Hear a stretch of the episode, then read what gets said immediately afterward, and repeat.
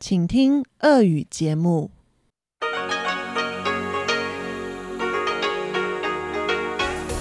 В эфире Международное радио Тайваня. В эфире русская служба Международного радио Тайваня. Здравствуйте, уважаемые друзья! Из нашей студии в Тайбе вас приветствует Мария Ли. Мы начинаем нашу ежедневную программу передач. Напомню, что наши передачи звучат на частоте 5900 кГц с 17 до 17.30 UTC и на частоте 9490 кГц с 11 до 12 UTC. Получасовую программу откроет выпуск новостей и продолжит передача на легкой волне, которую ведет Ольга Михайлова. А в часовой программе вы также сможете услышать повтор вчерашнего воскресного шоу. Итак, мы начинаем выпуск новостей 17 января, понедельника. Президент Китайской республики Цай Янвэнь обратилась 17 января к участникам программы подготовки будущих специалистов в сфере международной торговли и деятельности Всемирной торговой организации. Президент сказала, что в прошлом году Тайвань и США возобновили переговоры на основе рамочного соглашения о торговле и инвестициях. Кроме того, Тайвань подал заявку на вступление во всеобъемлющее и прогрессивное соглашение о транстихоокеанском партнерстве. Цай заверила, что правительство продолжит сотрудничать с другими странами в торгово-экономической сфере. Одновременно с этим власти будут готовить будущее поколение специалистов международной торговле посредством различных учебных и социальных программ.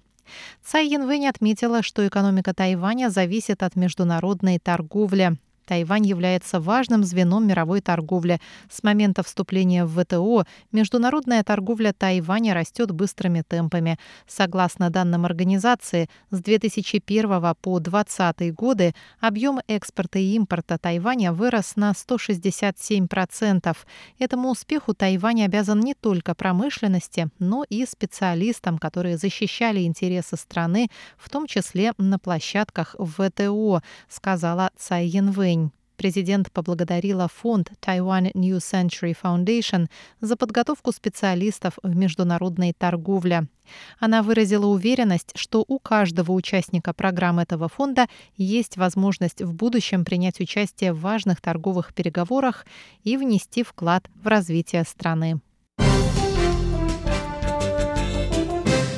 Тайвань и Япония впервые проведут парламентский форум по вопросам сотрудничества в сфере безопасности. Форум организован Комитетом законодательного юаня по вопросам дипломатии и национальной обороны, форумом депутатов Демократической прогрессивной партии, а также членом Палаты представителей Японии Ясухиде Накаямой, занимавшим пост заместителя министра обороны.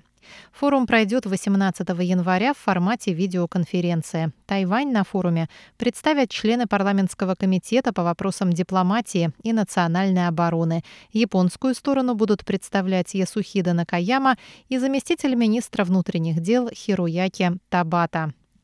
Ясухида Накаяма является сторонником группы, поддерживающей Тайвань. Он ранее говорил, что Япония и Тайвань не просто друзья, а братья и члены одной семьи.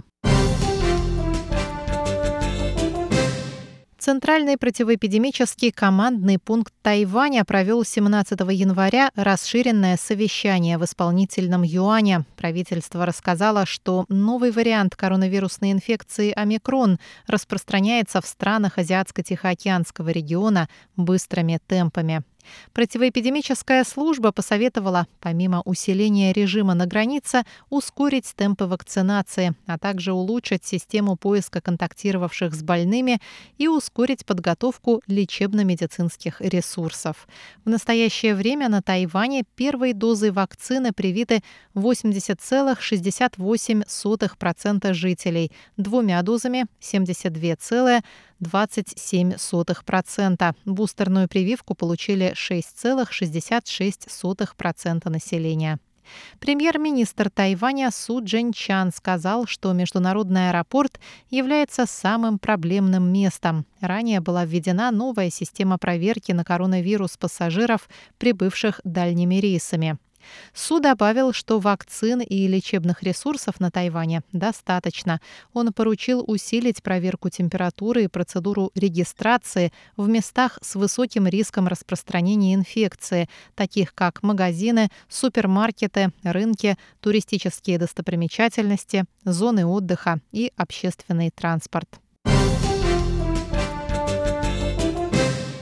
65 новых случаев заражения коронавирусной инфекцией COVID-19 выявлено 17 января на Тайване. 17 человек заразились на острове, включая 14, связанных с кластерным заражением в ресторане Tasty в Тау-Юане. Также стало известно о 48 завозных случаях заражения.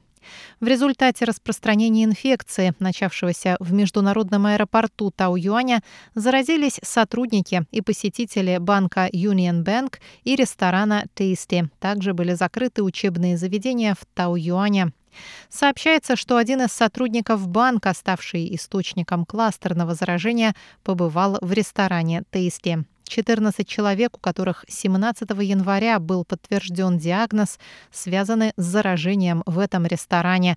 Кроме того, один из посетителей ресторана работает на заводе электроники Compel. Работа завода в районе Тауюаня Пинджень была приостановлена на 7 дней. Диагноз также подтвержден у соседки по комнате студентки технологического университета Минсинь, которая побывала в ресторане Тейсти в Тау-Юане 9 января. Мэр города Тауюаня Джен Вэнь Цань рассказал 17 января о приостановке занятий в семи школах города. Учащиеся и сотрудники учебных заведений сдают анализы на коронавирус. В четырех из школ тесты на инфекцию оказались отрицательными. Они возобновят занятия 18 января. Джен Вэньцань рассказал, что в трех учебных заведениях занятия были приостановлены на 14 дней из-за подтвержденных случаев. К моменту публикации новости 949 человек в Тауюане находились на домашней самоизоляции, 1405 человек в карантинных центрах. На этом выпуск новостей понедельника, 17 января, подходит к концу. Для вас его подготовила Чечена Кулар и провела Мария Ли.